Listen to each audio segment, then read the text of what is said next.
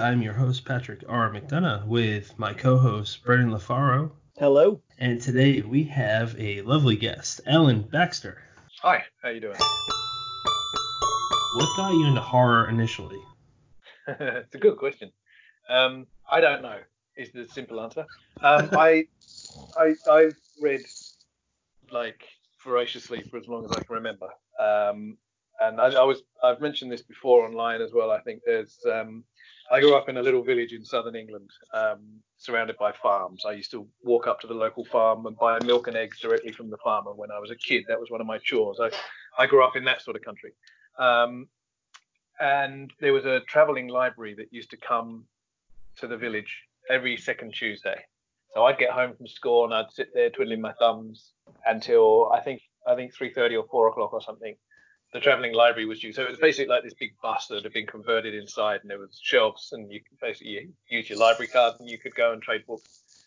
And the librarian guy who drove that traveling library got to know the fact that I was into fantasy and stuff like that. And he would always say, he'd see me come and he'd go, "Hey, I got a new book for you." And we sort of had this thing going on. And after a while, I started just basically the ideas of fantasy and horror started blurring together. And I was only 11 or 12 and I'd read a Stephen King book. And I remember saying to him, "I read this book. It wasn't really fantasy, but it was so good." I can't even remember which King it was now. But he said to me, "Oh, okay. Well, if you like books like that, then..." And then he started offering me other stuff, and he introduced me to James Herbert and Richard Matheson and all those, you know, the classics in horror. And so I was 11, 12 years old, started reading that stuff, and I never really drew distinctions. I didn't really think this is horror, this is fantasy, or whatever. It were just books that I loved. So. Yeah, so I can't really answer the question, but it's probably down to the traveling library more than anything else. That's cool. I never had the privilege of experiencing a travel library. I did have a library in my hometown that my mom and dad would take me and my siblings to. And in the summertime, they would have a little book club for kids. Is that something that a traveling library does, or is it literally a mobile store? Or library? Yeah, literally a mobile library. I mean, it was part of the bigger library that was in town, but for me to go there, that would be like a 2K walk up to the main road and then a 20-minute bus ride into town to go to the library. So the traveling library was part of the big main library that would travel around to the outlying areas. Okay. And a lot of the time they would travel like that for the older people who weren't so mobile. So I would frequently be in the bus there looking through the shelves, and I'd be the only kid amongst a bunch of pensioners. But, you know, it was just a service the library provided. So I would go into the library in town occasionally, but I often didn't need to, simply because this guy would just basically always watch my back. He always had recommendations for me and all sorts of things that I would need. So I rarely needed to go to the library itself. Very cool. I love your description of, you know, that you saying you would read kind of whatever piqued your interest, whether it be horror or it could be fantasy or anything kind of like that. I feel like that's a really solid description of what your writing style kind of has turned into. Would you agree with that? Yeah, maybe that's true. Because you see, a lot of people, I've been asked in interviews before as well, when people say, why did you resist calling yourself a horror writer for so long, because I've mentioned before that I didn't know that I was. And it wasn't really any particular resistance on my part. It's just that I've always found it difficult to sort of explain what it is that I write. I've always been by far the biggest, my favorite author and biggest influence on me is Clive Barker. And the way that he writes that, he's always called the dark fantastique, you know, the way he just blends and blurs horror and fantasy and all those sorts of things together. You can read the books of blood and, you know, of course, many of those are straight up horror stories. And you read something like Imagica or The Great and Secret Show. And it's like, well, yeah, there's definitely horror elements in there. It's dark and there's fantasy. And there's also these kind of, these kind of contemporary real world crime elements and stuff like that to it. And so that's what I've always written as well. So when people say, what do you write, it's always a bit difficult to pin down, and a lot of the time I would have trouble saying, you know, I'd say, oh, I write genre fiction, a lot of fantasy, a lot of horror, blah blah blah. It was difficult to say. So these days when people ask, I normally just go, all right, horror and dark fantasy, because it's the easiest thing to sort of describe without going off the deep end of massive descriptions. But I always include mystery and crime and whatever else in these stories. I genre mash shamelessly. So, yeah, and so that's probably, that influence of my reading was probably the same way. I never really thought about what genre I was reading. I just read the books that I thought were cool. I like that. You just you go with horror because it's really just easier than trying to lump in all the possibilities, rather than, you know, giving a 500-word synopsis of what you could kind of put the book into. You just, you know, it's horror. If you like horror, you might like this. Exactly, and I love horror. I read horror, obviously, and I definitely write it. I mean, a collection like Serve Cold that came out last year, that's more a collection of horror stories than anything else, even though there is a lot of fantasy and crime and whatever else. So I've got no issue with being a horror writer, but it's just, horror is a part of what I do. It's not sort of all of what I do. But I have to say that recent sort of years, over the last few books, I do seem to be leaning more into horror than anything else. But I guess that sort of will fluctuate back and forth a little bit. You know, sometimes I'll write more in fantasy, more in crime, more in horror. It's something that varies, different recipes for different books, I think.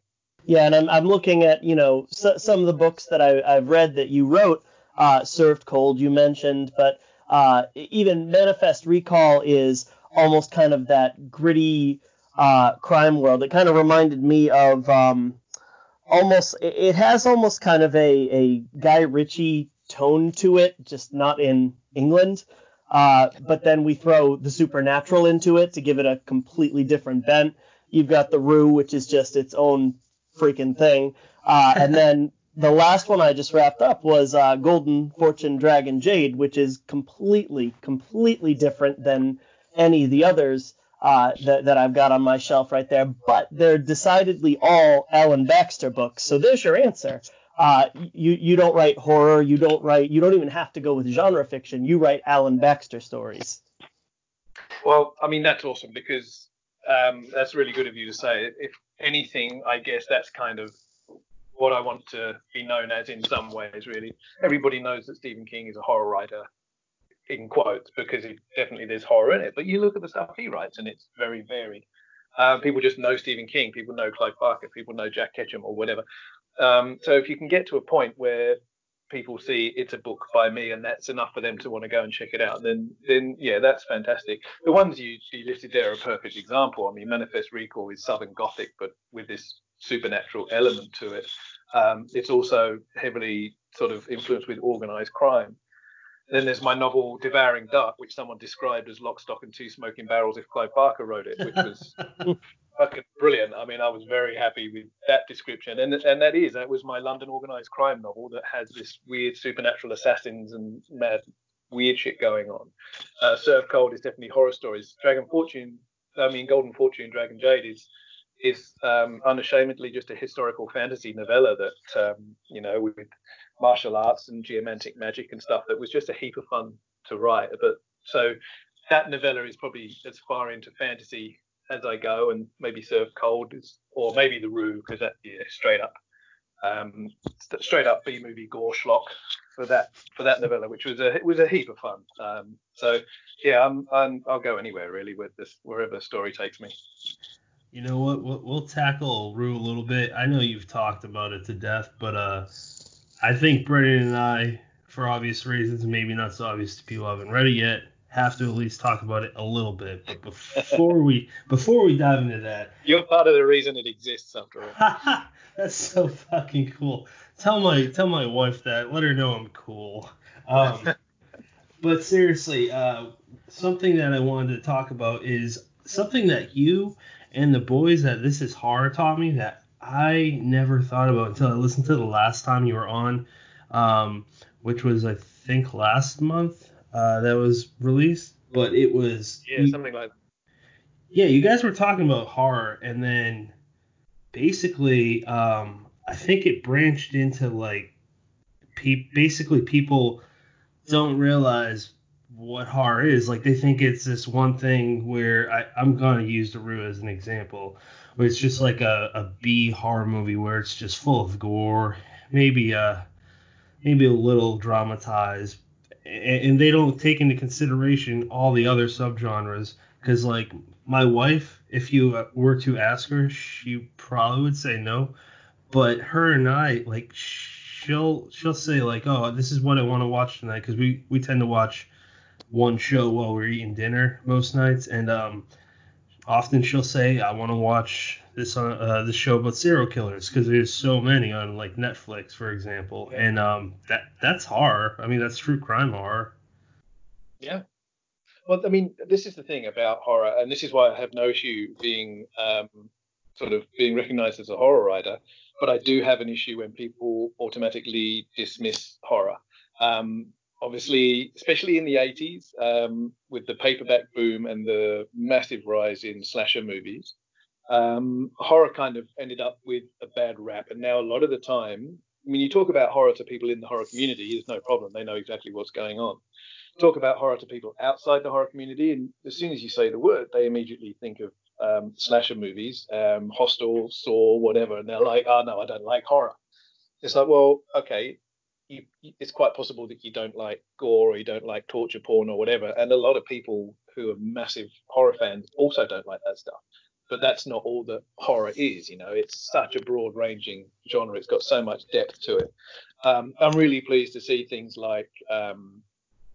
Jordan Peele's films, people like Josh Malerman and Paul Tremblay, people writing books that are kind of giving a bit of a renaissance to what horror can be, and which is another reason that I'm sort of embracing it more now and go, yeah, I'm a horror writer. I write fantasy and crime and stuff too, but yeah, I'm a horror writer. Check it out. It's a lot more than you might think, in the hope that we can kind of rebirth a respect for horror as a genre.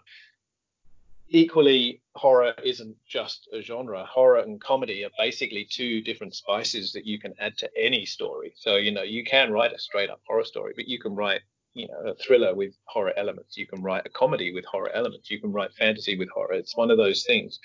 So I think it's important that we do what we can to sort of educate the general reading public on how broad and interesting and fucking amazing horror is, because it's not just Saw movies, you know. Absolutely. And then you got great ones like, that's arguably the coolest, most spine-chilling killer that's probably been on any book, Hannibal Lecter. Like, that whole trilogy is just so incredibly popular, to the point where Thomas Harris, the author, doesn't even have to do a fucking interview for like 30 or 40 years, and he's still making bank. And those are horror stories. I mean, everybody will tell you they're thrillers, which they are. They are thrillers. No. But they're horror stories. Yes. And no question that they're horror stories. It's exactly right. Sometimes you have to sort of recognize what you're looking at with those things. But, yeah, we'd all love a fraction of the recognition Thomas Harris has got, right? Yeah, and I love how when Jordan Peele's, I think it was Us. I could be mistaken for his other film, but they were, whoever it was, I guess they were trying to push that as a thriller, but he flat out said, I don't know if you saw it on Twitter, he flat out said, this is a horror, and someone at my work actually was talking about it, and they kept using the word thriller, and I was biting my tongue, and I was like, no, it's not, it's a horror, and they tried arguing with me, and go, the guy that made the film said it's a horror, so take his own word for it. Well, I mean, I used to do it a lot as well, because you know, in trying to encapsulate what you do without sort of shooting yourself in the foot and alienating readers, for a long time, when people said to me, "What do you write?" I used to say I write supernatural thrillers, because the majority of my stuff has some sort of supernatural or fantastical element. The majority of them are kind of fast-paced, thrilling reads, and it's a good description, but that's not all they are. Mm. But I deliberately don't use that term anymore, or at least not that term on its own, for exactly that reason. So, you know, like, no, I write horror and dark fantasy, I write supernatural thrillers, I write blah, blah, blah, you know, but I don't start with that anymore for exactly that reason. Does is your wife a reader? And if she is, does she, maybe not your stuff, but is she into horror at all? And I got a third question. Sorry, I'm just kind of doing a burst question thing. If she doesn't like horror, does she like feel funny when you tell people that that's what you write? She fits somewhere on the scale. definitely not a horror fan, does not like horror movies or anything like that, can't do anything in movies with sort of visual gore or that kind of stuff. Doesn't mind a good sort of scary thriller that's got, you know, horror without too much gore and stuff in it. She's read my novels. She kind of quit on Serve Cold because she goes, I can't do it, it's too much for me, because that one does definitely lean a lot more into horror stories than anything else. But she is a reader, very much so. She's a reader and she's an artist too. She's an oil painter and she does these kind of weird, creepy paintings. So she's definitely into the weird and the macabre and stuff to some degree. Just certainly not as much as myself. Oh, no kidding! That's awesome that your boy gets to see two parents like that. That's the coolest thing to me. I love my parents, but I wish that they were both the creative types. My mom wrote a little bit, and I got to read a poem. It was the weirdest time, and I got to read it. It was a poem she wrote for her father at his funeral, and it made me cry. And I'm like, when you're a writer, like when did this happen? And she's also a painter. I didn't know about until years later. Wow. I'm just imagining your son when he grows up. I'm sure he's going to really appreciate that his mom and dad can express every emotion they have in art. Well, we're fairly concerned he's going to grow up to be a right-wing accountant or something, just because, you know, when kids rebel against their parents. But right now, between us, we run a Kung Fu academy, and she's a painter and I'm a writer, so we're sort of encouraging all those sorts of things in him. And he loves stories, he loves reading, he loves to draw, and he do craft. He's an incredibly creative kid, so yeah, hopefully it rubs off at least a little bit. I don't see why I wouldn't, and especially because I do see you posting about your boy reading, which is awesome. How old is he again? 6.5 now. Oh, okay. So you do talk about, that's something that I love. I've told you, but for people that might not know, I personally love seeing basically guys talking about their emotions and it not being like a weird or, you know, a macho thing. Is there any author that you look up to that kind of portrays the same way you look at life, fatherhood, and basically how you approach your family? I don't know. I mean, there's quite a few out there. I fucking hate the whole masculine boys will be boys, boys don't cry and all that bullshit. It's the most damaging stuff. Well, you know, in many ways, it's the most damaging thing in the world right now. There's a bunch of fucking idiot men out there who, mainly because they're brought up to think they need to be alphas and hard asses and whatever, and they're just completely not in any shape or form. I'm very open with my kid about how we feel about things. I'm more than happy to say to him, I don't know, when he asks questions, and say, you know, I don't know, let's go and look it up and stuff like that. So basically anybody who treats their kids that way, as far as I'm concerned, is good. I think it's really important for us. It's important for us to be that way, but it may be more so, it's really important for parents to bring up their boys, especially, to understand that expressing emotions is okay, to understand that, you know, women are equal and not to be fucking conquered and all this bullshit that's been persisting for so long. It's kind of our responsibility to bring our boys up to be better than we are in that respect. So anybody who does that earns my respect. That's a great way to look at it. There's two other guys I think about, actually three: Jonathan Jans, Brian Keene, and J.R. Lansdale. Those you four guys are ones that personally I look up to in that regard, that I'm like, I want to be a full, you know, maybe not a full-time writer, but I want to write books and get paid for it and have a family that I get to spend the rest of my life with. Because there's a lot of like cliche looking at your life as a writer, as a drunk that just is really not happy with himself. And I don't know, I see guys like you that are not that at all. It's awesome. It's inspirational. Well, thanks. I mean, that's fantastic company to include me in. It's I get pissed off with this whole tortured artist bullshit. It's like, you know, I write better books when I'm in a good state of mind and I'm not stressed about putting food on the table. Suffering for your art is some kind of bullshit. We definitely draw on life experience, especially in horror. We can sort of draw on pain and whatever else to inform what we do. But there's plenty of it around without having to only be this tortured soul. You're like, you know, fuck that. Chase happiness. Like, I think it's important that you, if we're in a good place and we try to be nice and we try to be kind and we look after ourselves and we look after our families and stuff, we're going to be in a much better position in all of life. And then there's still plenty to draw on for, you know, for our art. And no matter how lucky we find ourselves in our partners and our families and everything else, there's still shit that goes on in the world. There's still shit that happens to us, you know. Like, there's still plenty to draw on for experience. You just have to be out in the world and be living it to know that. So, yeah, I think it's I think there's great strength in pursuing happiness and pursuing a happy family and being a kind person and looking out for people. There's it pisses me off when people always talk about the fact that you know you can only make good art if you're a tortured soul and you're living in pain and whatever. Fuck that. Yeah, I've tried writing drunk and it just is, and I've tried doing it stoned and I look at it the next day, I'm like, what the fuck did I write? This doesn't make any sense. Yeah, I'll quite often, if I normally work in the daytime because I'm running the Kung Fu school. I tend to teach in the evenings, so my life is sort of structured around my family and writing in the daytime, teaching in the evenings, whatever. But on the occasions where I am writing in an evening, I'll quite often sit there with a whiskey beside me, but not to the point of getting drunk. That whole write drunk, edit sober thing is interesting advice, but it just makes you do a shitload more editing than you might need to do otherwise. Brendan, I'll just cut it off that dead air.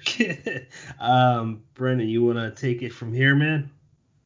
Yeah, it's funny. I think of that whole starving artist thing as almost akin to being under contract for multiple books. If you are writing and, you know, trying to solely bleed out on the page because you have to put food on the table, you kind of approach it with that same type of desperation where you just kind of have to meet that quota and add, you know, one more book to the pile because you signed a contract and took an advance saying you would.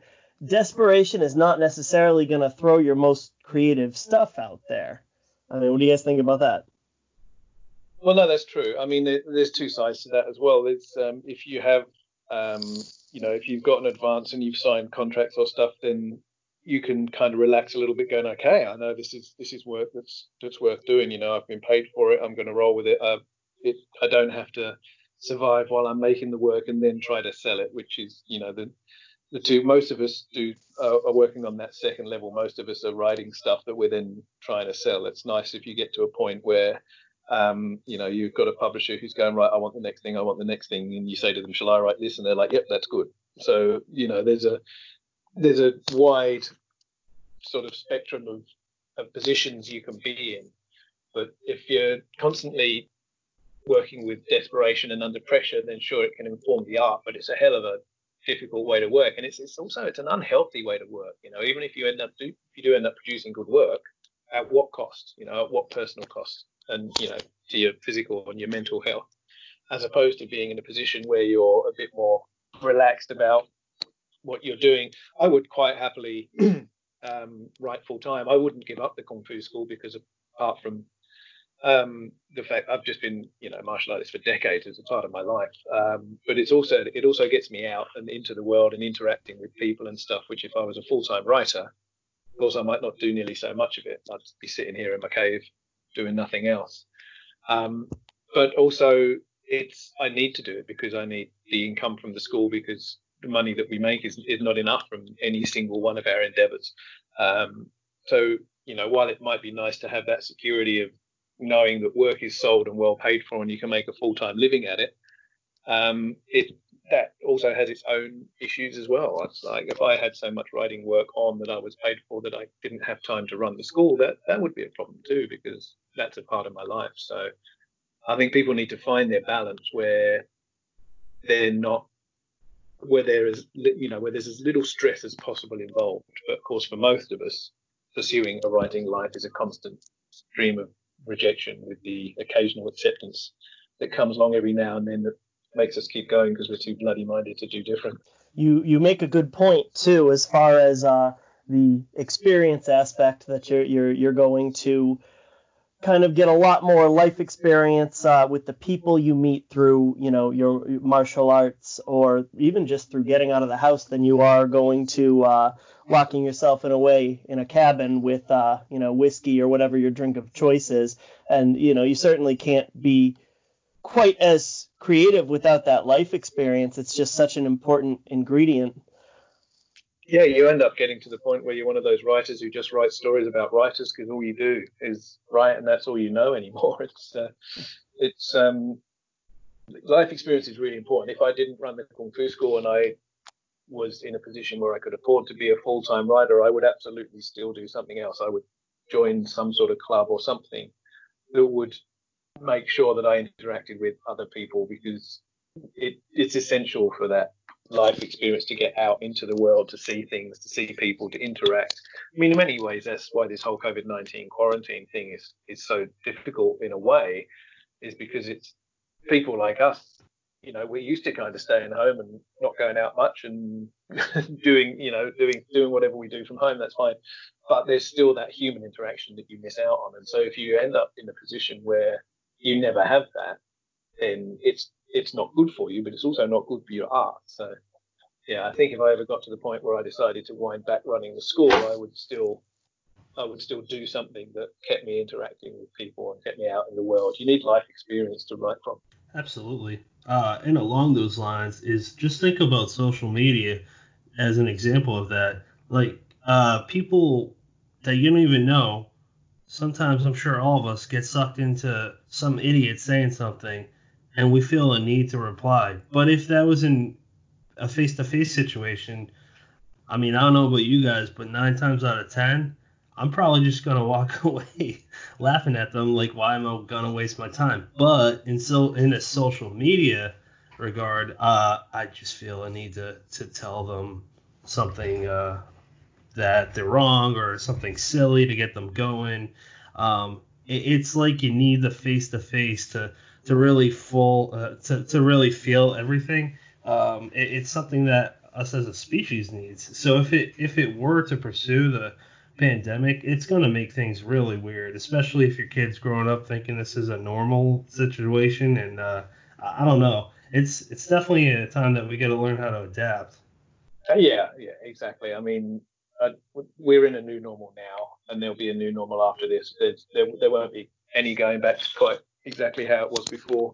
I kind of hope that, at least in many ways, there'll be a better version of normal following this, but I'm cynical on many fronts, and that's one of them, so we'll wait and see. My biggest fear is that we're going to have that outrage and that call for change, whether it be for wider health insurance here, or for sick leave again here. There's a pattern going on there, or even just treating each other better because we're all in the same boat. And my biggest fear is that that's going to be a trend for a little while, and then the just kind of societal mindset is just going to return back to where we were, taking things for granted again. At this point, I don't see how we could possibly do that, but you can't underestimate the stupid. Look at 9/11.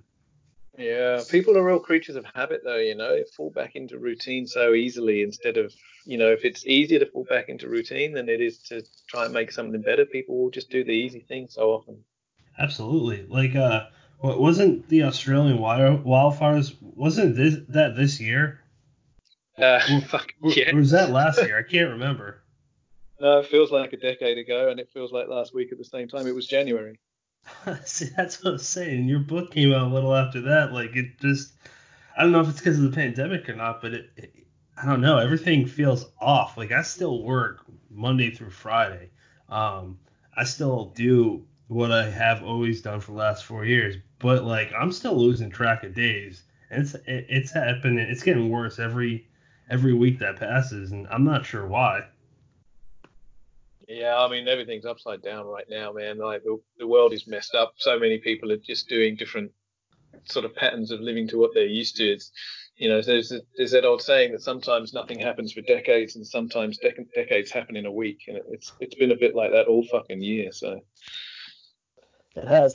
So Alan, I mean, I feel like a lot of writers, especially, are falling on, you know, really far on one side of the spectrum or the other. Either they are feeling like this is an opportunity, you know, being at home, having more time. It gives them an opportunity to really get a lot more work done, get their best work done. And then there's the other side that are just not able to really sit down and get anything out that they're happy with. How do you feel like this has affected your work? Well, I've never been busier, frankly, at the moment, because I mean, it affects people really differently. Like if you're in a job that's been put on hold and you don't have kids, then sure, I bet you got a lot of extra time. But since this whole thing's been going down, we've had to homeschool our son. I've had to figure out how to teach classes online, doing Zoom classes and shit like that, to try to keep my student base sort of at least partially engaged while this is going on, plus writing and everything else. Like this, I'm used to having quiet time at home to write, because that's how my life is structured. You know, that's part of what I do. And right now, I've got a load of extra shit going on. Like, we're kind of in a bit more of a habit now when it comes to the online classes. We kind of got a bit of a system going, so it sort of works all right. But, you know, with my son around, normally my son's at school 5 days a week, and right now he's not. So I actually have less time than I normally do. So I'm still, my wife and I kind of share that load pretty evenly. So we still get work done, but not nearly as much as we might do otherwise. And especially for the first few weeks of it, I was finding it really freaking hard to focus on anything, because my brain was being pulled in so many different directions. But I ended up putting a whole bunch of other projects on hold. And for a long time now, I've been wanting to write a book for my son. I've been wanting to write something he can read before, you know, he's a teenager, because everything I've written so far, I wouldn't want him reading before he was at least sort of 12 or 13, like I was when I got into horror and all this dark, weird shit that I write. So I started writing this sort of middle grade fantasy novel that I'd had in mind for ages, that I kept thinking to myself, there's a good story there. I want to write that for my son. And so I was like, well, okay, well, this weird time in the world, that's what I'm going to do. I'm going to put the other projects aside until I'm in a bit of brain space again, and I'm going to write this thing. So I'm about 20,000 words into what will probably be about a 50,000 word fantasy novel for kids, with pirates and dragons and witches and all sorts of crazy shit. So I'm basically using this time to write a book for my son. If it ever gets published, then great, but if it doesn't matter. It's for him. So that's awesome. As a 34-year-old man, I'd read that. Yeah. Sign Brendan and I up for that, seriously. Yeah, no, that's the thing. I mean, one of my favorite books when I was a kid was Charlie and the Chocolate Factory, Roald Dahl. And I was really looking forward to reading that to him and really hoping he'd enjoy it. And a few months ago, we got to that, and that was our bedtime reading. And it was just an absolute fucking joy to read it to him, watch how much he was enjoying it, and realize that I still loved it too. So, you know, that's great. I mean, just because things are written for kids doesn't mean they're only for kids. So I'd like to think that this is a book that people of all ages could enjoy as well, even though I'm mainly aiming it I'm sort of aiming 8 to 10 kind of age group. My son definitely reads ahead of his age group at the moment, but this would be something to read to him as well. So, yeah. Like I said, me and Brendan are down because, like you said, it's not just for kids. That's something that I think about a lot, because one of my favorite series is The Chronicles of Narnia, and when my boy's old enough, I want to read that to him. And The Hobbit. The Hobbit, have you read that to your boy yet? Because I feel like that would be a book that you enjoy, and I don't know if that is it? It is, yeah, and it's definitely on the list of things to read. There's two books that I've got. See, the thing is, kids, my kid especially, he's a stubborn fucker, and I got no idea where he gets it from. But if he knows that I want to read him a story, he's like, yeah, no, not interested, because he knows how much I want it. And so I got away with Charlie and the Chocolate Factory because I was just really casual about it and kind of said, oh, what about this one? But I've got two of my favorite stories from back in the day that I still love now are The Hobbit and Treasure Island. Nice. And I've got these beautiful hardback editions of both that I bought for him, and they're sitting on his bookshelf. And then we get to the end of a book, and the next night comes around, and I'm like, oh, what should we read? Do you want to start Treasure Island? And he looks, and he's like, nah, not yet. And he'll pick them up. So we're working our way through this series of books, the Treehouse books. It starts with the 13-story treehouse, and then the 26, and then the 39, and it goes up to fucking 100 and some shit. We're up to I think the 52-story treehouse at the moment, and he's enjoying in those books. So at some point, I will get to read The Hobbit and Treasure Island to him. They're the two that I'm really, really hanging on, really want to do. So hopefully. You just have to pretend you don't really care. Yeah, that's the thing. I'll be like, you know what? I don't want to read Treasure Island anymore. I don't like it. Yeah, no, I don't want to read that. So, but you got to be careful, because my kid is smart. You know, sometimes he doesn't know what reverse psychology is. Like, he couldn't tell you what it is, but he'll look at you and he'll be like, nah, I can see what you're doing. So, yeah, his intelligence is a blessing and a curse for him and for us. Deep inside, Alan's like, please let this be the night that he picks Treasure Island. Yeah, man. Really. These two books that have just, they've had such an influence on me. And I'm like, I want you to read these stories. I want you to experience what it is to immerse in these stories. And yeah, we'll see. We'll get there eventually, I'm sure. I hope. That'd be great. And you should definitely announce it on Twitter, because clearly that'd be a big deal. That'd be a big dad deal. Yeah, I will. You'll know. I had one more question pertaining to the children books. Now, for me personally, since I grew up in the 90s, and Brendan, I'd like to know this for you too. Goosebumps is what got me into horror, not Stephen King. It was R.L. Stine, the television show and the books. I was curious, is that something that you ever read? No, for me. Oh yeah, sorry. I should have addressed it. Brendan, yeah, I'll go to you real quick, because I feel like your answer would be quicker. Is that something that you read? And then Alan, is that something you read? Yeah, I did read the whole series. I don't know that I would say that's what got me into horror. I think it was more I read those because that's what was really big in the early to mid 1990s, when I would have been, exposed to that stuff.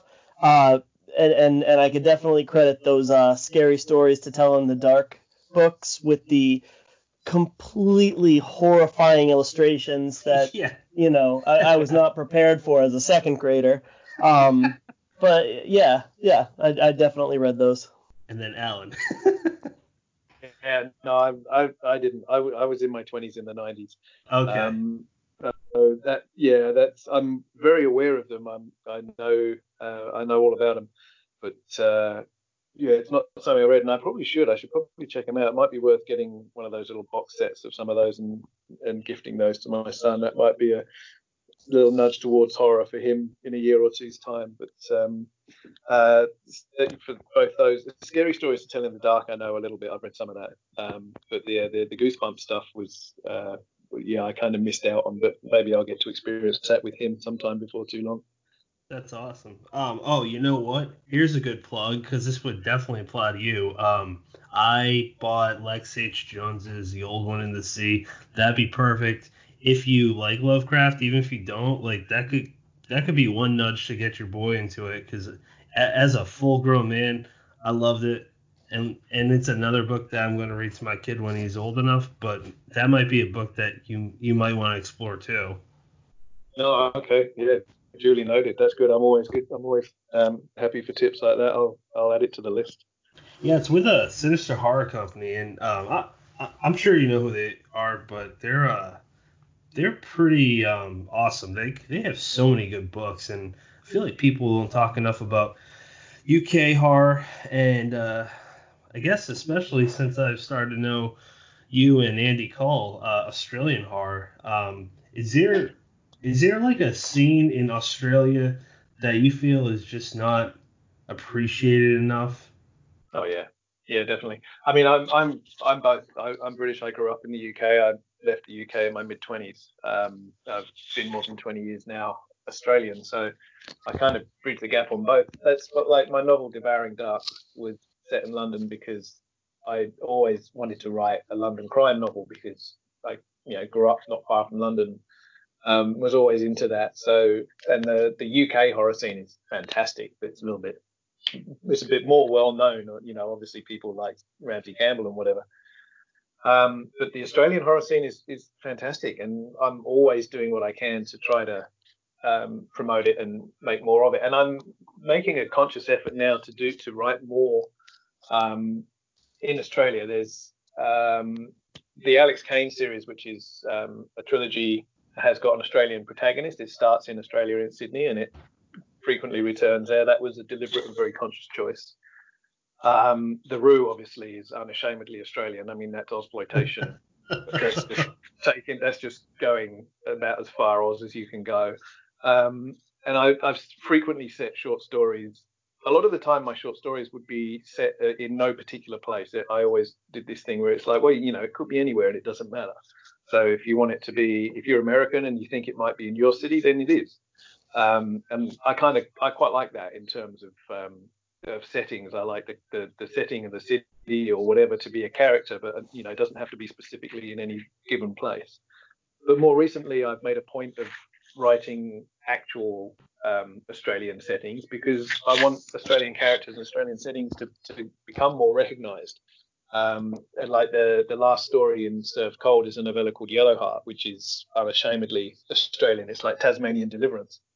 That was a very sort of conscious decision. And I'm currently making notes. The next big project I'm going to start work on is going to be a collection of interconnected novellas that will be set in a fictional Australian coastal town that is, again, going to be deliberately and clearly Australian in setting, because I want people to recognise that. And it seems that people, there's definitely a sort of hunger for that people were interested in stories, especially horror, set in places that they're not used to. So, basically set somewhere other than America or Britain.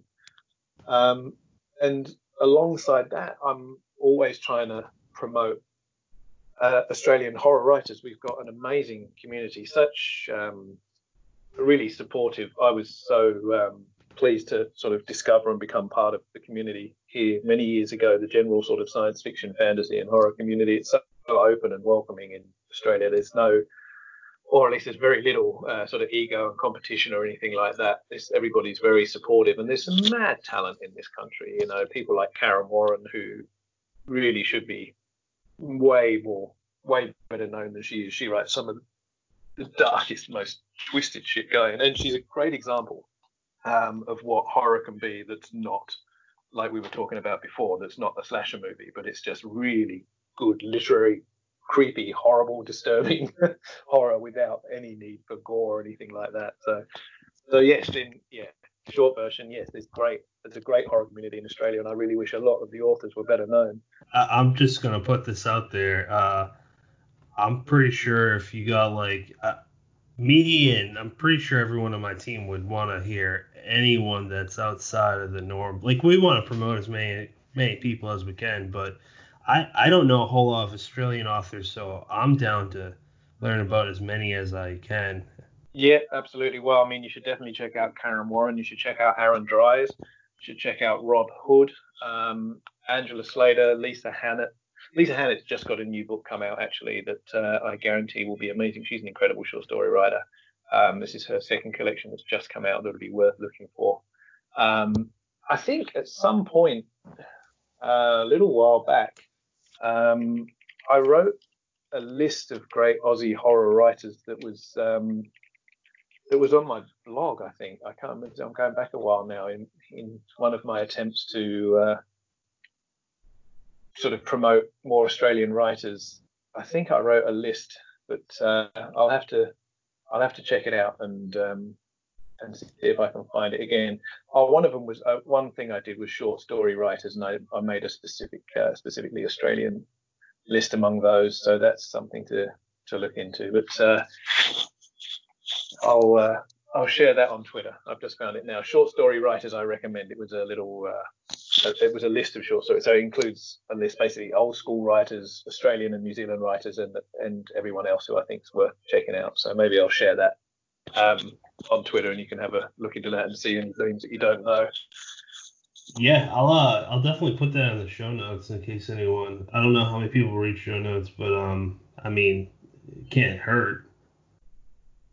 Yeah, that's right. I mean, and this is exactly the thing, you know, like the no matter how much we want to promote and how much we want to share things like that, a hit rate on this sort of stuff is always it's always a sort of a real.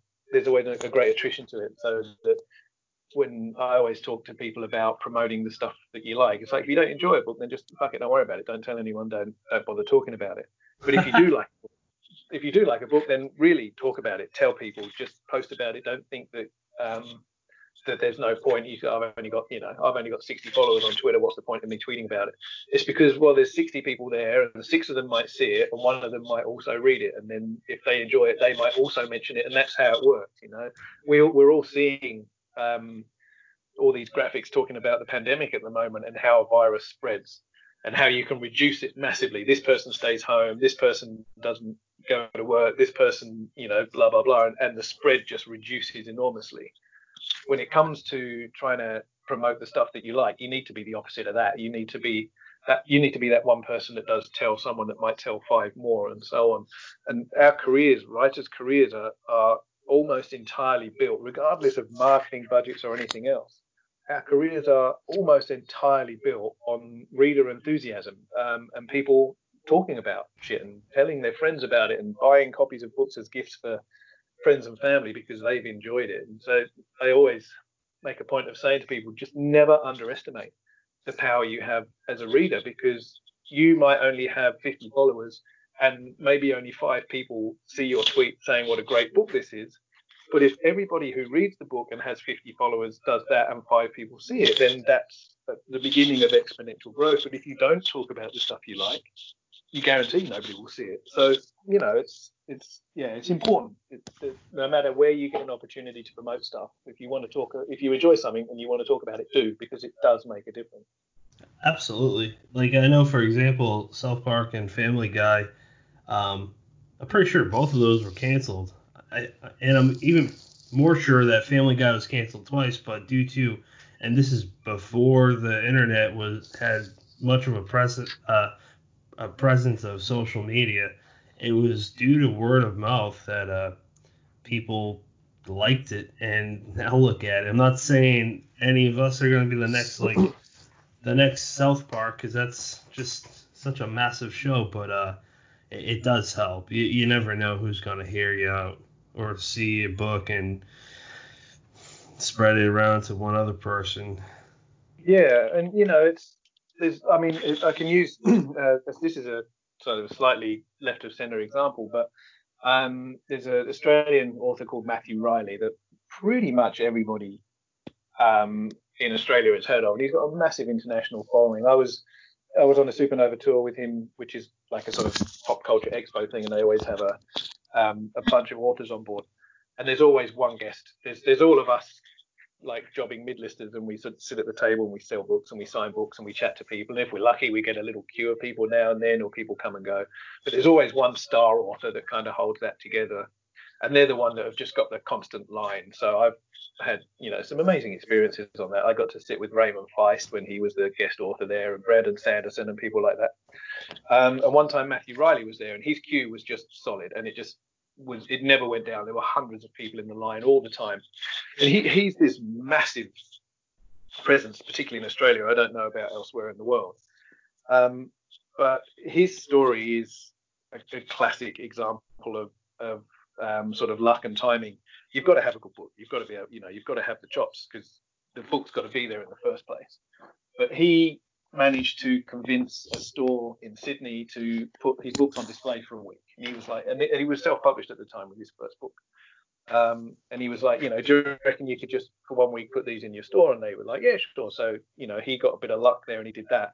And then he got a massive piece of luck following that somebody picked it up and enjoyed it and thought, and I think it gave it to their daughter or someone who enjoyed it and said, oh, you know, this is really fantastic book. And that person had influence. And all of a sudden he got this massive growth from this lightning strike of luck, from just having a book picked up by the right person at the right time.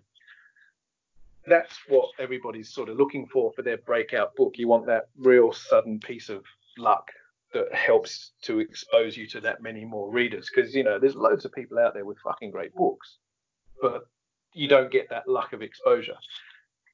So that could make you into a superstar. The other side of that is, instead of one person hitting you with a massive piece of luck, it's hundreds or thousands of people giving you that tiny little bit of luck each time. And so it's a much slower build, but you know, the net result is the same. And so that's what we're all counting on. We're all counting on people talking about the stuff that they enjoy and sharing about it and saying, you really need to check this out. And the person does, and they're like, oh, that was great. And they tell their friends, you really need to check this out. That's how stuff grows. So you have to lower the mask and cough Karen Warren into the face of the masses, then. Karen Warren is a good one. She was actually she was a guest at StokerCon last year, I want to say. I think it was last year. She's starting to get recognized now. Ellen Datlow frequently includes her in anthologies and stuff because she really is that good. She's one of the few Australians that started to make a big dent outside of Australia. But she still deserves a far greater readership than she had. So, as did so many of the others I mentioned, people like Aaron Dries and Angela Slater and Lisa Hannett, all these people that are writing really great horror. We've got some serious talent in Australia, and it's good to see it slowly becoming noticed. And people like yourself are fantastic and invaluable in that, because, you know, we're far away. We're on the arse end of fucking nowhere. It's difficult, especially at the moment. But, I mean, it's difficult to get anywhere from Australia, even when there's not a pandemic. So the fact that people like yourselves are happy to chat to us and let us just crap on like this, and, you know, that word gets out across the world, that's fantastic, because that's what helps people to discover that we even exist, and nobody's going to buy our books if they don't know about them. So we are very happy to chat with you once we figure out, you know, what the hell time it is in Australia versus what time it is here. Yeah, and it's always an issue with what's the word, time zones, that trying to get things lined up. It's, when I try to do This Is Horror, a couple of occasions I've done it, I'm in Australia, and the other two are in Japan and Texas, respectively, and trying to line up a time for that is always really juggling. It's normally poor old Bob Pastorella who has to get up at 6 a.m, and he's always groggy and cranky without trying to get through his first coffee. It always makes me laugh. Yeah, so when we set up with Andy Call, I forget what time it was. I normally don't record. We normally don't record on the weekends, because, like I said, I work 5 days a week. So I try to just spend time with my family on the weekends. But Andy, I think we did it on the weekend. I apologize if I'm wrong, but whenever we did it, I tried to add him in our Skype conversation, like, "Hey man, you ready?" And he said, "Oh, you said in 2 hours is when I have it," and that's what you did with me. And I just, this is like the third fucking time I messed up, man. Like, I thought I nailed it. I didn't at all.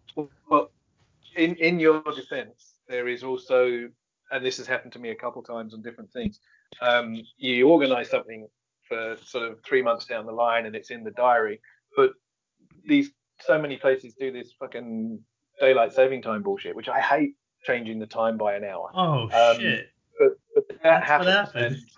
Yeah, and that definitely happened between us setting this up and now, like, because our clocks changed like 3 weeks ago or something like that.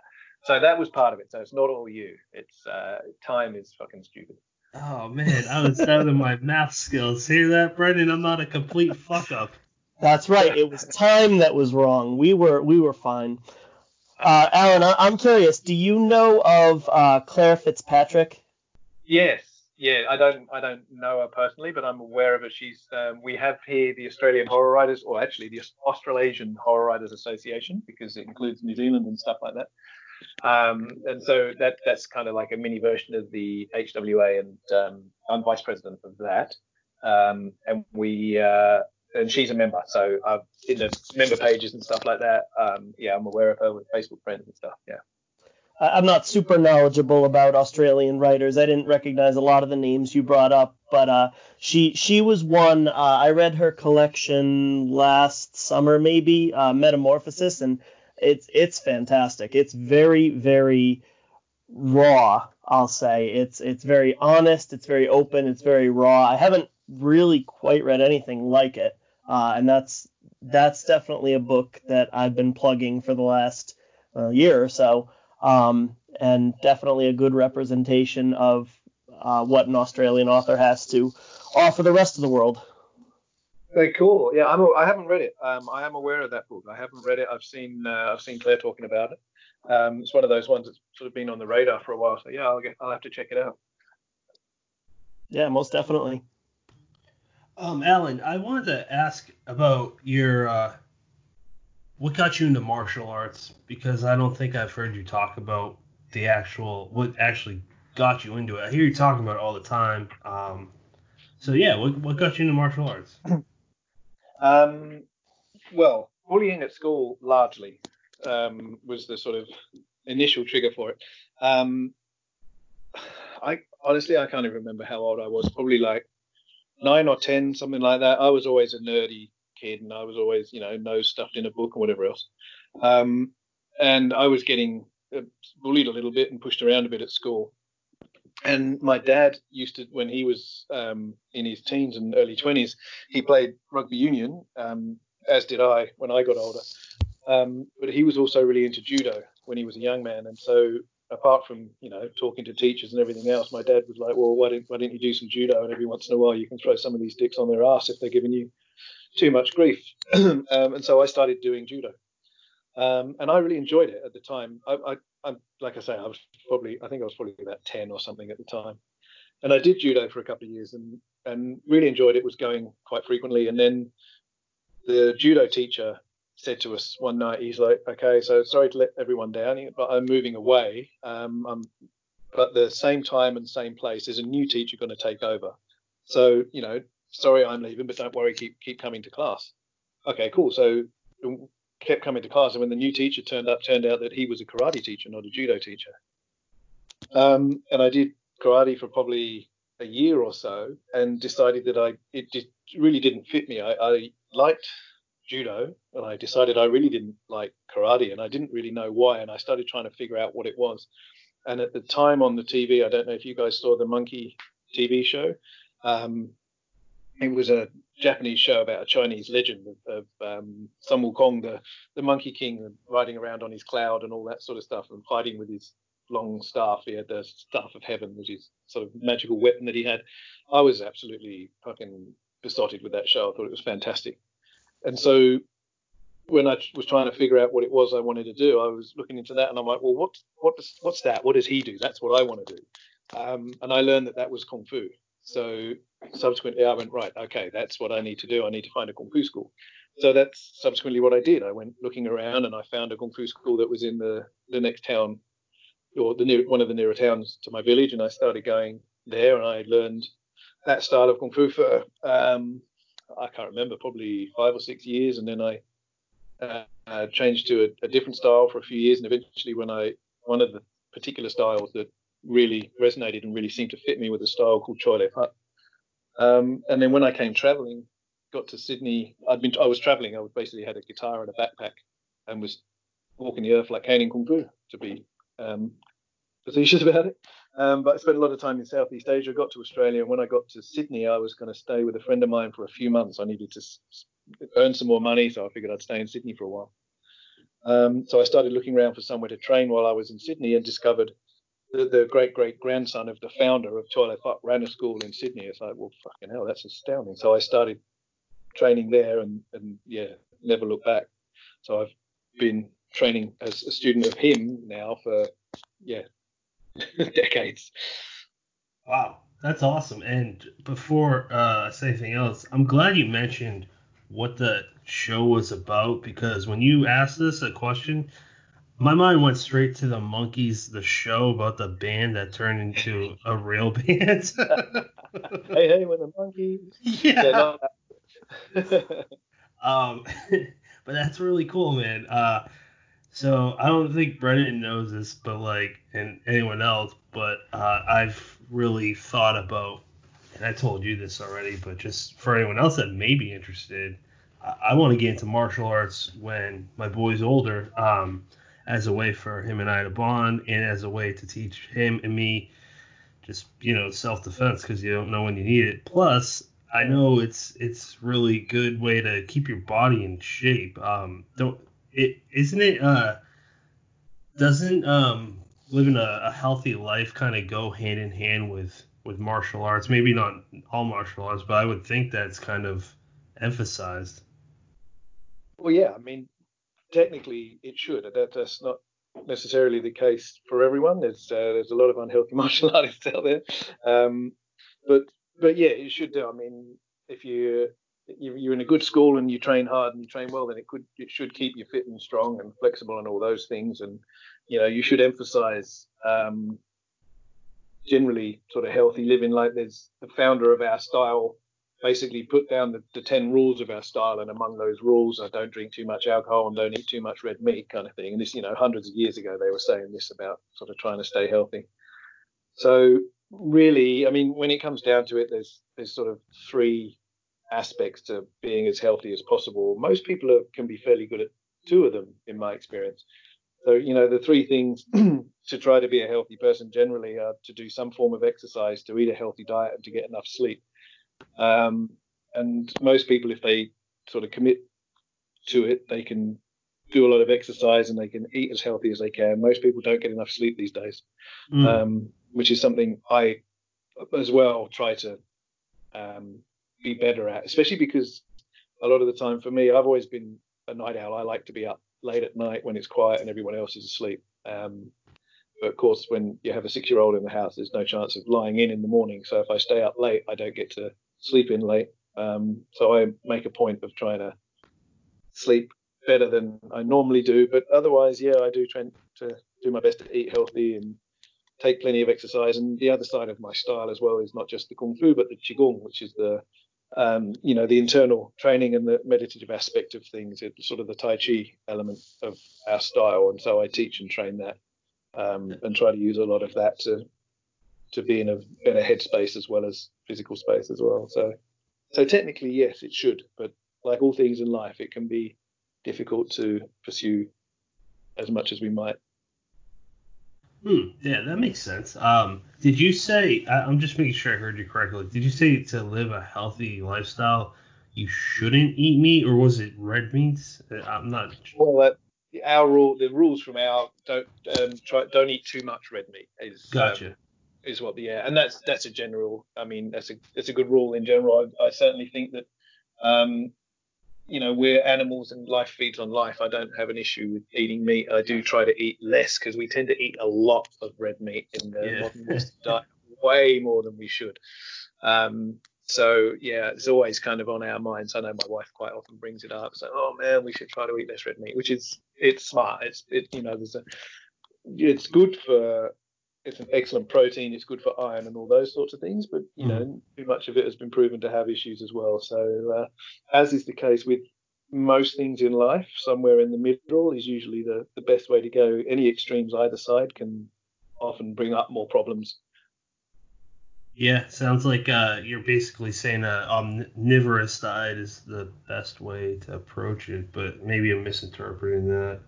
Well, no, I mean, it's true. I mean, I think some meat in the diet is important. If you don't eat meat, then fair enough if you have your reasons for it, but, you have to make a point of accounting for that. You need to make sure that the things you would otherwise get from meat you are getting elsewhere. You can't just simply cut meat out and ignore the fact that you're subsequently not getting some of the things you might otherwise.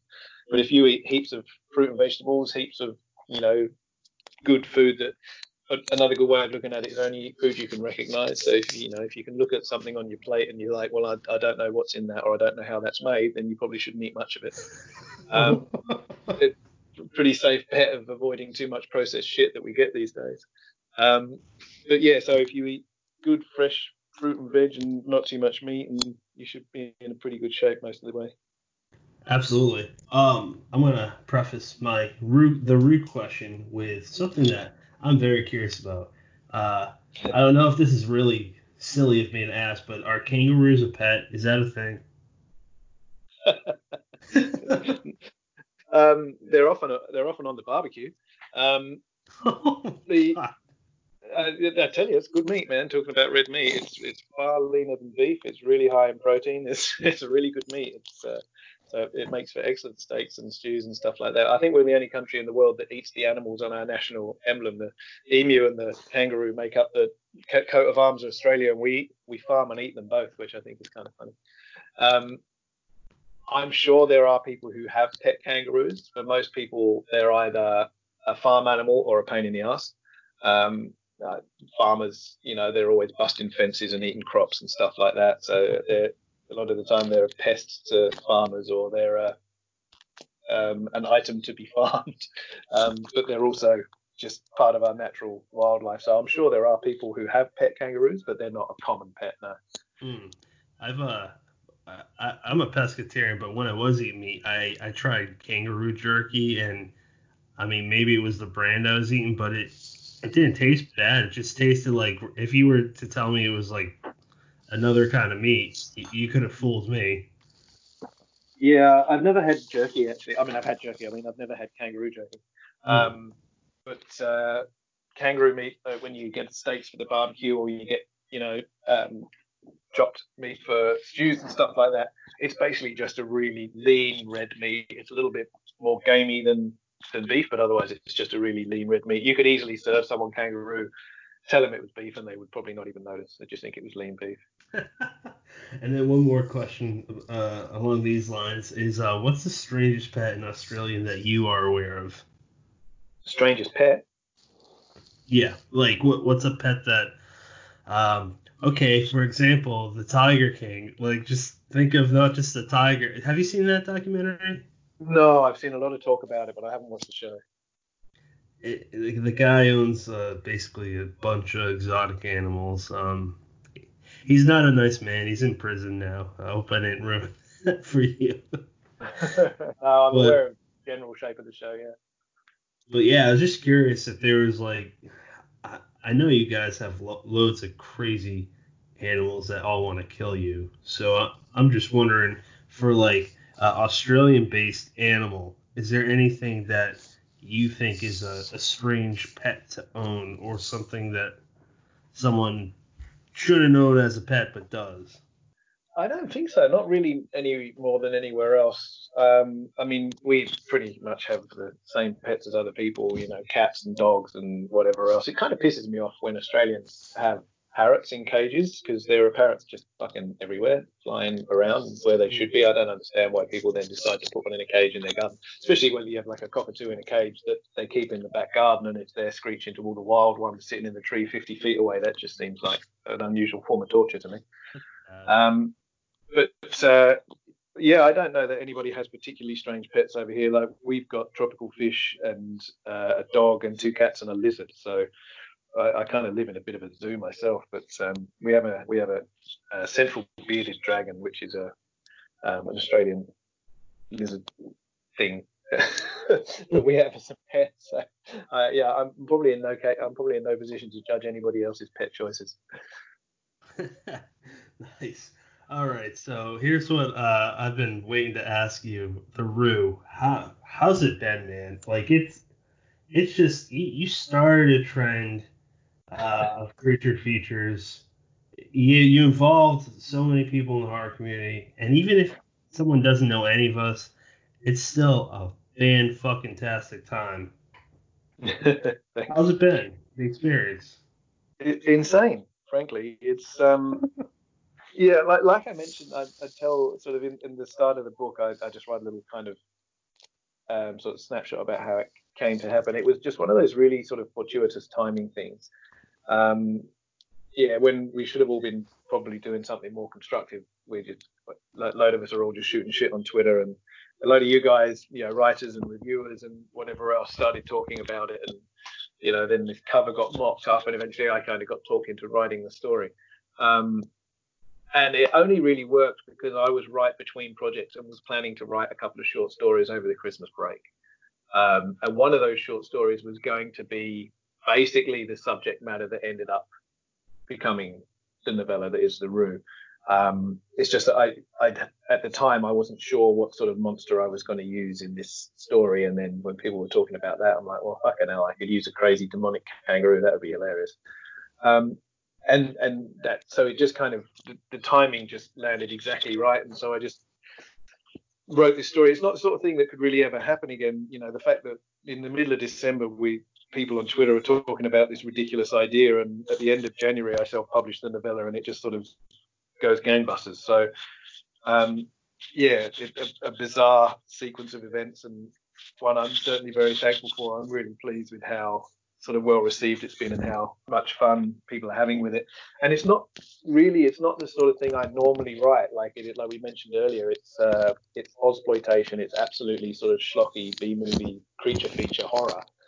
There's a bit more sort of substance to it, I hope, underlying that. But it is genuinely, I was just sitting there writing this thing, laughing as I was writing it, going, like, what bizarre fucking murder can I come up with next?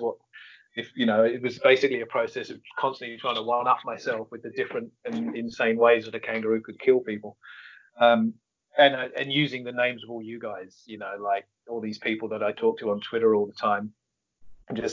Everybody that was involved in it, I got to the point where I was just jotting down this list of everybody that was going, yeah, you have to write this, and I was going, yeah, okay, fuck you, you're going to die in it too. And so I just ended up, and so I literally just had a list, and every time I needed a new character, I just crossed off the next name on the list and threw them into the story. And it was just purely to use the names. Obviously, I made the characters sort of fit the setting and whatever else. But so it ended up becoming hugely entertaining, just finding new and ridiculous ways for a kangaroo to kill these poor bastards in this remote outback town. So it's been huge fun, and people keep saying, oh, you're going to write more. It's like, well, it was kind of a bit of a one-off bizarre thing, and it kind of triggered this little flood of other stories like it, which is just fantastic. It's awesome to see other people now writing these crazy creature features of different, like, possums and cassowaries and who knows what else that's going on. I did deliberately leave a sort of open-ended aspect to the ending so that I could always follow it up if I wanted to, and there is a temptation to do it, and I do kind of have an idea for a second novella that could follow on from what happens in The Rue, and I even have a real cheesy pun title for it if I did go ahead and do it, but I don't know whether or not I will, so I'm not sort of saying any more about it than that at the moment. I couldn't believe you would even throw that out there after what happened with the first one. You got roped into it from nothing. I know. You have absolutely signed that warrant at this point. It's probably one of those things that when if I get to a sort of a lull between projects where I'm not like under deadline for anything else, and I don't have any edits coming in or whatever else, I might find one of those sort of natural gaps in a schedule where I just go, fuck it, all right, and I just see if this second in that sort of idea comes together or not. But I don't want to just flog a dead kangaroo.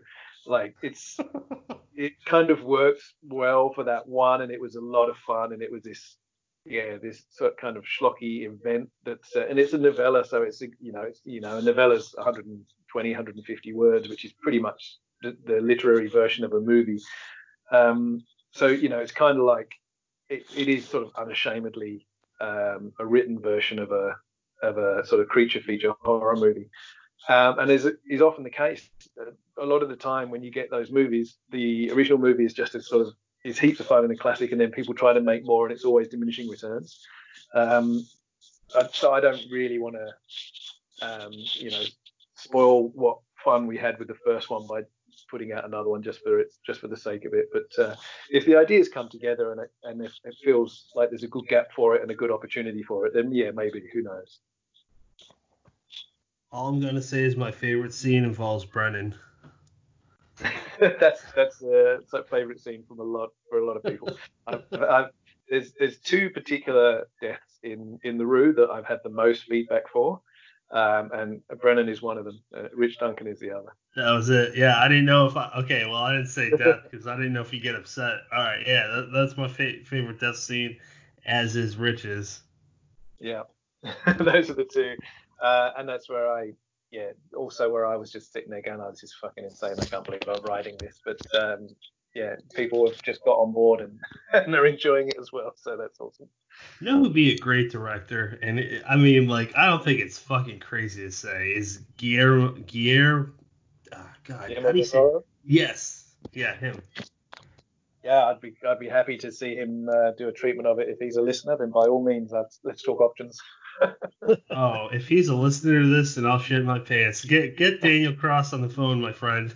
Because he wrote that book, The Shape of Water, right? That Guillermo took over. I'm not sure actually. Yeah, and Guillermo did the film, but I'm not sure who wrote the book. I thought it was. Hey, I apologize if I'm fucking that up. I thought it was, and I might not be saying his last name right. Daniel Krauss. Yeah, Krauss. He wrote The Shape of Water. That was him. And then he also did the George Romero novel that looks amazing. I haven't read that yet though. Looking into. Brendan, do you have any more questions about The Rue? No, but I do want to make sure we talk about Recall Night before we wrap up. Ah, yeah. So that's out this summer, is that right? For you, yeah. Be winter for me, yeah. July. Oh, that's right. That's right. The time thing's bad enough. The seasons too. Oh my gosh, too much. Yeah. Don't try to keep up. Yeah, it's a fucking mess. Yeah, that's right. This is so when I first signed up with Grey Matter Press a few years ago, they signed me in a 2-book deal, which was Devouring Dark as the novel, which is a standalone novel. That's the London gangster novel I was talking about, and Manifest Recall, which is the sort of supernatural Southern Gothic novella. They subsequently published my collection Serve Cold last year, but we were talking. When Manifest Recall came out, it landed with quite a splash. It was very exciting to see how well received that was. People really enjoyed that. It's a big novella. It's like 40,000 nearly words, so it's a novella, but it's a long one. People seem to really enjoy it, and the main character of Eli Carver, is an interesting character. You know, he's got this sort of peanut gallery of ghosts that constantly hang around and harass him and give him shit all the time. He's just trying to get on with his life. And a lot of people started saying, oh, you know, that they really enjoyed Manifest Recall, and is there likely to be any more stories in that with Eli Carver? And I said, I don't really know. And then after a while, the novella was pretty popular. And I got talking to Grey Matter Press about it. And we basically thought that, well, this is an opportunity potentially to start a series where we could write, you know, like a novella series. So it's not like, you know, back in the day, 40 to 60,000 words was pretty common for novels, you know, like a lot of the noir and pulp novels of the day were around that kind of word count anyway. And so we started talking about it, saying, you know, well, is there potential here to do a series of Eli Carver stories of that kind of length? And Grey Matter Press were basically like, well, we like the idea. Why don't we see what happens, write the next one and see how we go? So I brought it up with them because I had an idea for a follow-up to Manifest Recall. I had an idea for a follow-up with Eli Carver and what happens to him after the events of Manifest Recall. So, okay, fuck it, no worries. So I wrote the book and sent it in, and Grey Matter Press loved it and went, yep, okay, let's roll with it. And so that's now coming out in July. And if that's popular as well, and if people think that that it's as good as Manifest Recall, then you never know, we might end up writing a few of them, which will be great because he's a great character to write. It's great fun. It's, you know, it's kind of supernatural. It's sort of organized crime thriller, kind of Southern Gothic. It's got this hyper-violent aspect to it as well, because, you know, it's a lot of criminal activity going on and people being bastards to each other. So yeah, so they're good fun. So hopefully Recall Night will be as popular or more popular than Manifest Recall was, so fingers crossed. I would think that peanut gallery of ghosts, as you put it, would be the interplay between them and between Eli Carver, that would be a lot of fun to write. Is that a blast? Yeah, exactly. I think that's where a lot of the appeal lies, because I mean, Eli Carver is not a nice guy, but he's trying to be a good guy. That's, you know, that's one of those that's kind of the conceit of the story, especially with Manifest Recall. But he's haunted by these 5 guys that he's killed over the years that are also not nice guys, and they're dead. They've got no reason to be any better. And they just fucking hate him for killing them, and they're just constantly hanging around and haunting him and giving him shit. So it is good fun to write, and it's good fun to write the sort of interplay between them.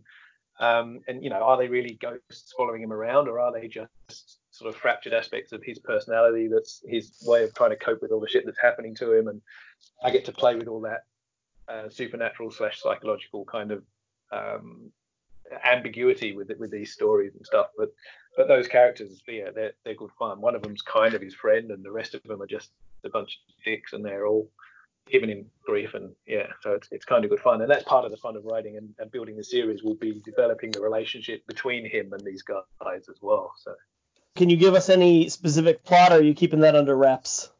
Well, at the end of Manifest Recall, Eli Carver basically has to go underground.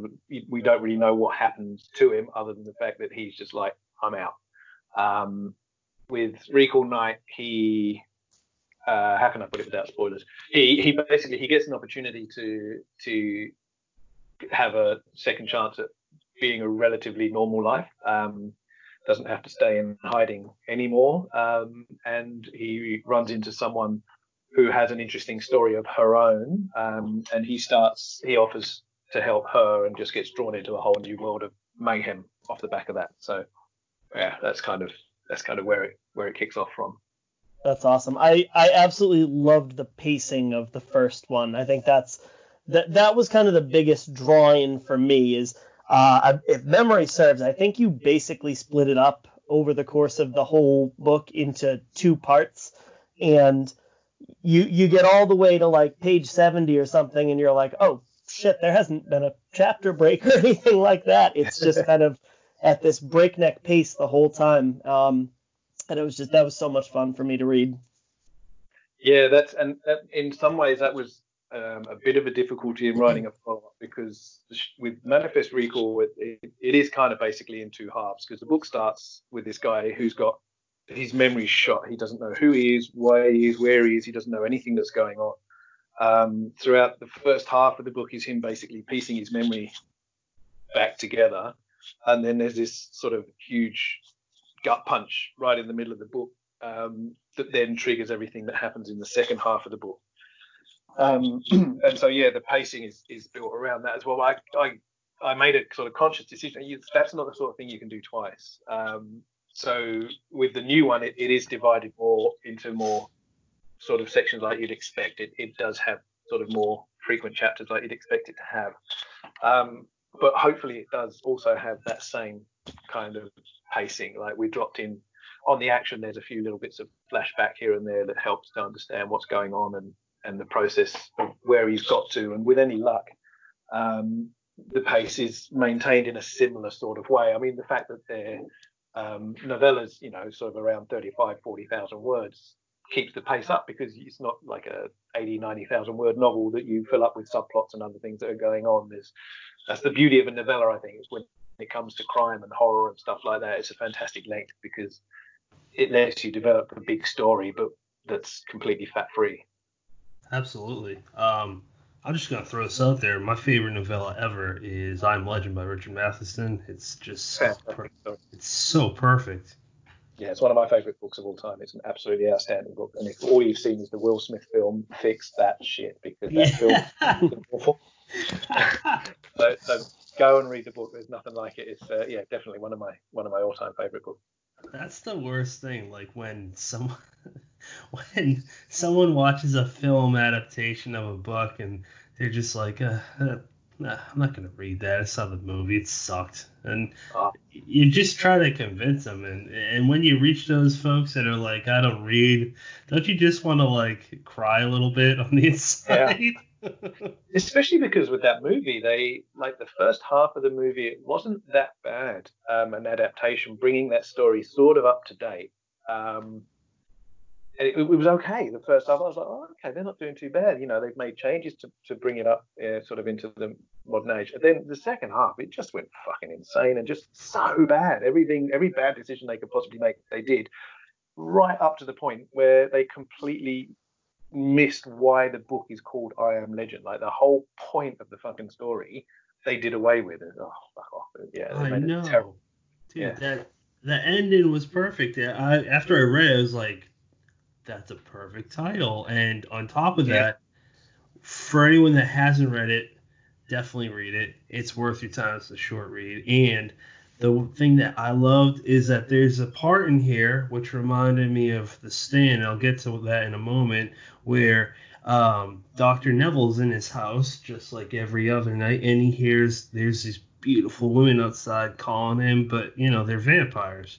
And he knows they're just trying to, they can talk, which is not a thing in I Am Legend. They're just creatures that are kind of able to talk almost, but they can't. But in I Am Legend, they're people, but they're not, because they're vampires. And it's just him going crazy. I think he's just drinking himself at night to sleep. I might be, no, wait, he's using drugs, isn't he? Hmm. Something like that. I think there's maybe a mix there.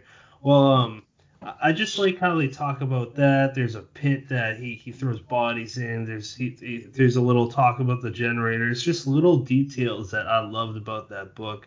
And the reason why I say The Stand reminds me of that. Did you read that book? I read that book years and years ago when I was a teenager, so I have a very sort of vague memory of it, but yes, I know the general shape of it. Well, there's this one part where one of the main point of view characters is inside of an apartment in New York City, and they just hear this man yelling. I can't remember what he's yelling, but eventually just stops yelling, and that stuff, you don't see what happens to him. And just like in I Am Legend, it's just like you hear the monster, or someone that hears a monster. And then it's the ambiguity that creeps me out so much of what could have happened. I just love stuff like that.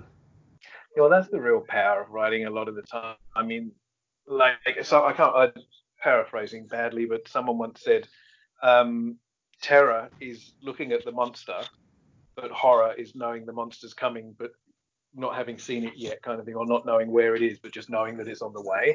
And that's a good sort of way to help shape your thoughts about what horror is, because if it's just right in your face there, then that's a type of horror. It's terror, but it doesn't have that deep sort of visceral power that a lot of horror can have, and a lot of that comes from ambiguity and uncertainty and all that sort of stuff. So yeah, I think that's a powerful thing to remember when writing horror, well, when writing any kind of tension, really. Absolutely. You know what? We gotta wrap it up in a minute, but before we do, I was gonna ask if you are reading any books that you would like to just throw out there to kind of recommend. Yeah. Well, I'm always reading. I still am a voracious reader, same as I was when I was a kid. I've been lucky. I'm not sure if it's out just yet, actually, or it might be out when this goes to air. I'm not sure. But Stephen Graham Jones is guaranteed to provide the goods. Everything, short stories, novels, anything, novellas, anything he writes is just outstanding. And I got lucky enough to read an advanced reader's copy of The Only Good Indians, which is his new novel. Yeah. I just read that recently, and that's just fucking outstanding. He's such a good writer, and he does stuff that's always it's never quite what you expect. He's one of the few genuinely original writers that frequently surprises me. So yeah, I really, really enjoyed that just recently, and it's an older book, but just recently I also read Kathy Koja's, is it Koja or Koja? I'm not sure how you pronounce her name. K-O-J. Pretty Koja, but I don't know if that's right. Kathy Koja, yeah, maybe. She wrote a book called The Cipher, which is, I think it was in fact her first book. It's old now, but that's an outstanding book. I mean, that's truly like fantastic weird fiction. It's just so fucking weird and so compelling and so disturbing. So I really, really enjoyed that. That's definitely one to check out. Nice. And then just to throw some short stories in there, because I'm a huge short story fan, Doug Marano's an editor. He puts out amazing books. He mm-hmm. just released an anthology called Miscreations. Mm-hmm. That's a fantastic anthology of horror stories with some really great authors in there. That's definitely worth looking at. So I'd recommend that one too. Yeah, it's an impressive lineup. Yeah, those sound like some solid recommendations there. Brendan, what about you? Actually, really quick, Alan, any favorites in Miscreations? Oh, there are, but I'm not going to name them because I don't like it. I prefer people to go in cold. There's some fantastic.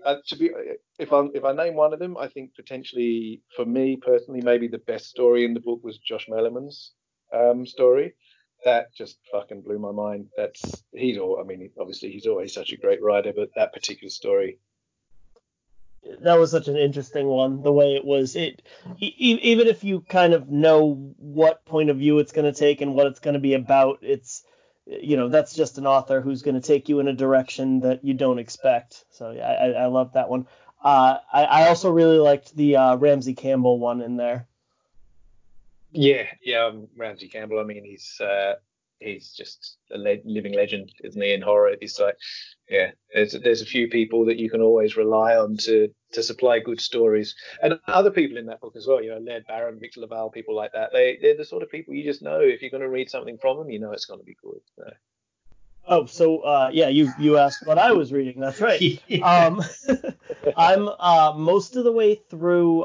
Brian Moreland has Tomb of Gods coming out on Flame Tree at the end of the month, and it's I'm really enjoying it. Somebody had put up something saying this is kind of like an R-rated, off-the-walls Indiana Jones, and I would absolutely agree with that. Kind of focusing in on Egyptian mythology and Egyptian underworld. And I love when my horror gets a little bit of mythology in it.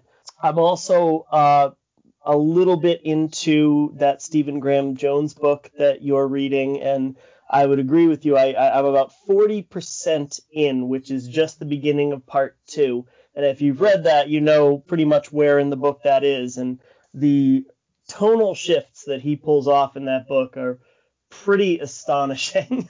Start when he with the opening sequence when you think you go, okay, so this is the character, this is what's going on. You're expecting the book to follow that, and then you're like, oh wait, what the fuck just happened? And then yeah, that's exactly what happens at 40% is what the fuck just happened. Yeah, exactly. It's he's a brilliant writer. His short fiction is amazing. One of the most, I can't actually remember what the story is called now. But they're one of the most sort of resonating short stories that I ever read was by Stephen Graham Jones. It's about a father and son lost in the woods in the winter in the snow. Man, I wish I could remember what that story was called. It's in one of Alan Datlow's year's best horrors anyway. It's definitely in there, and everybody should read every single volume of that. So go and read those and find it. But yeah, Stephen's an incredible writer.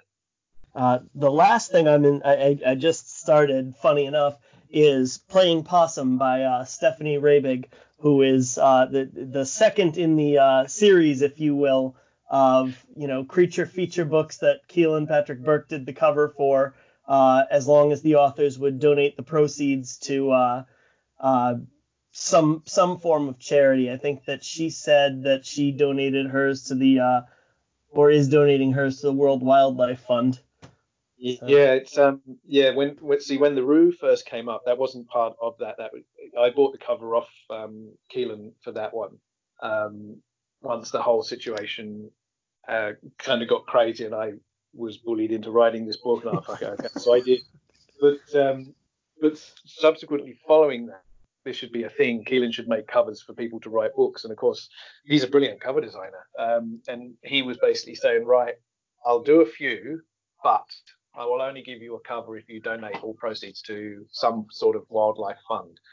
So it didn't include The Rue. That was already sort of done and dusted by that point. But then he ended up doing a few covers for people on the promise that they would donate their royalties to wildlife funds. So Stephanie did that one.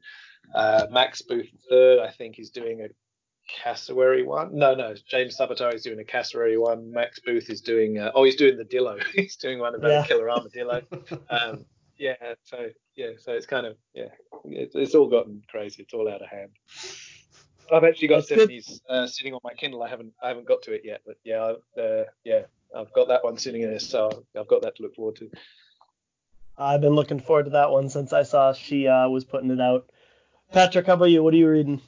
I'm reading Devil's Creek. I like it. I'm slow at reading this one because life's a little crazy right now, so I have not been able to read a whole lot. But I'm a little over 100 pages, and I just think it's good. Kiesling, right? Yeah, Todd Kiesling. This is my first book I read by him, and I just think he's a good storyteller.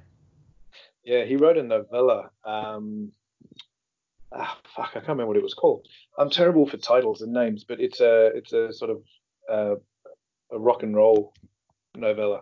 Oh, came out with Camp Crystal. I mean, Crystal Lake Publishing. Crystal Lake.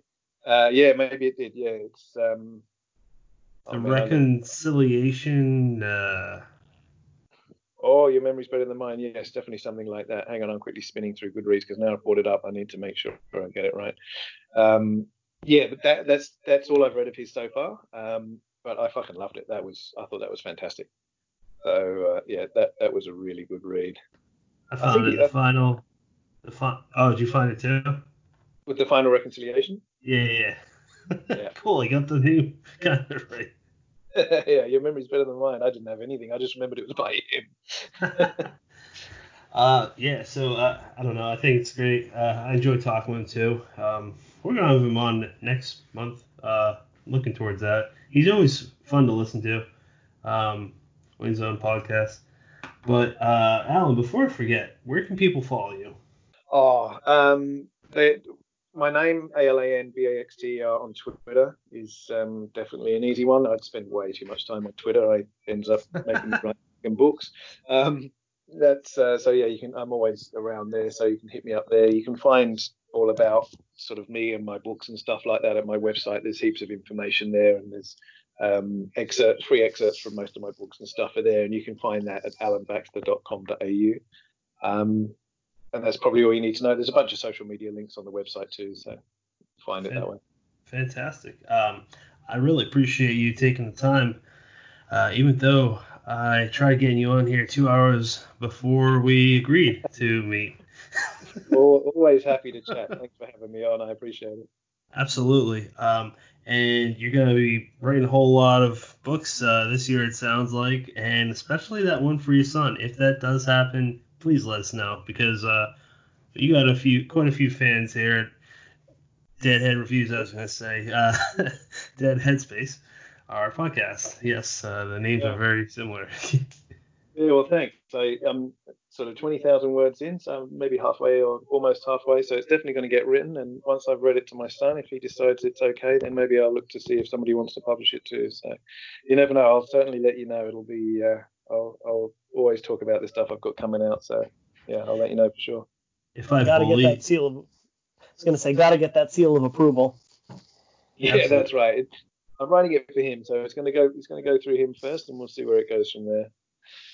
Well, that's exciting, man. I wish good things for that, and it's really cool that you're writing the book for your son. That's awesome. Yeah, it's important, I think. You know, it's like he knows I write books, and he looks at the covers and he's like, "Oh, that guy's having a bad time." He's aware of the fact that I write books for grown-ups, and so I don't know what he thinks of that. He just knows that, you know, from the mind of a 6-year-old, that's like forever away. So if I turn up with a book and say, "Hey, I wrote this book for you," and you know, in the next sort of few months we can start reading it, then hopefully he'll appreciate it. I mean, you might tell me it's rubbish, but 6-year-olds are honest. But we'll see. I didn't like that story. We'll see. Well, my fingers are crossed for you there, Dad. Thanks. And hey, we'd love to have you on in the future again, so please keep us in mind for any books in the future. Absolutely, yeah. I'm always happy to come on. Give me a holler. You know where to find me on Twitter. I'm sure we'll stay in touch. Well, hey, you have a good day, and we'll have a good night. Yeah, absolutely. Thanks very much. All right, Alan. Have a good one. See you, Brendan. Bye, guys. Cheers, guys. Take care. We are in your mind. We are all around. You are now leaving Dead Head Space.